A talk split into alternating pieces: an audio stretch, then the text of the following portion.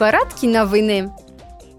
Завтра під час пленарної сесії євродепутати обговорять свою позицію щодо нових правил політичної реклами, щоб вибори в ЄС стали більш прозорими та стійкими до втручання.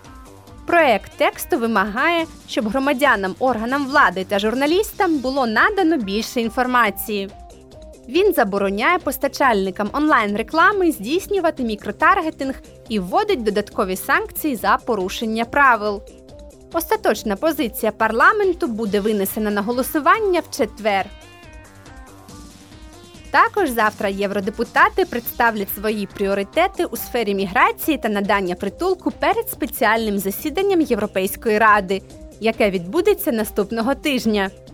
Дебати будуть зосереджені на прогресі розробки законодавчих пропозицій, включених до пакту про притулок та міграцію. Вони також будуть зосереджені на стратегії, спрямованої на полегшення повернення людей, які не мають права залишатися в ЄС.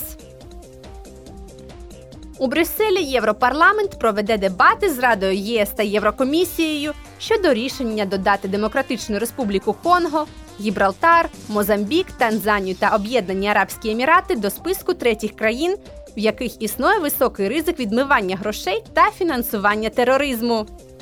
Депутати Європарламенту мають намір наполягати на швидшому та більш надійному процесі включення до цього списку у майбутньому.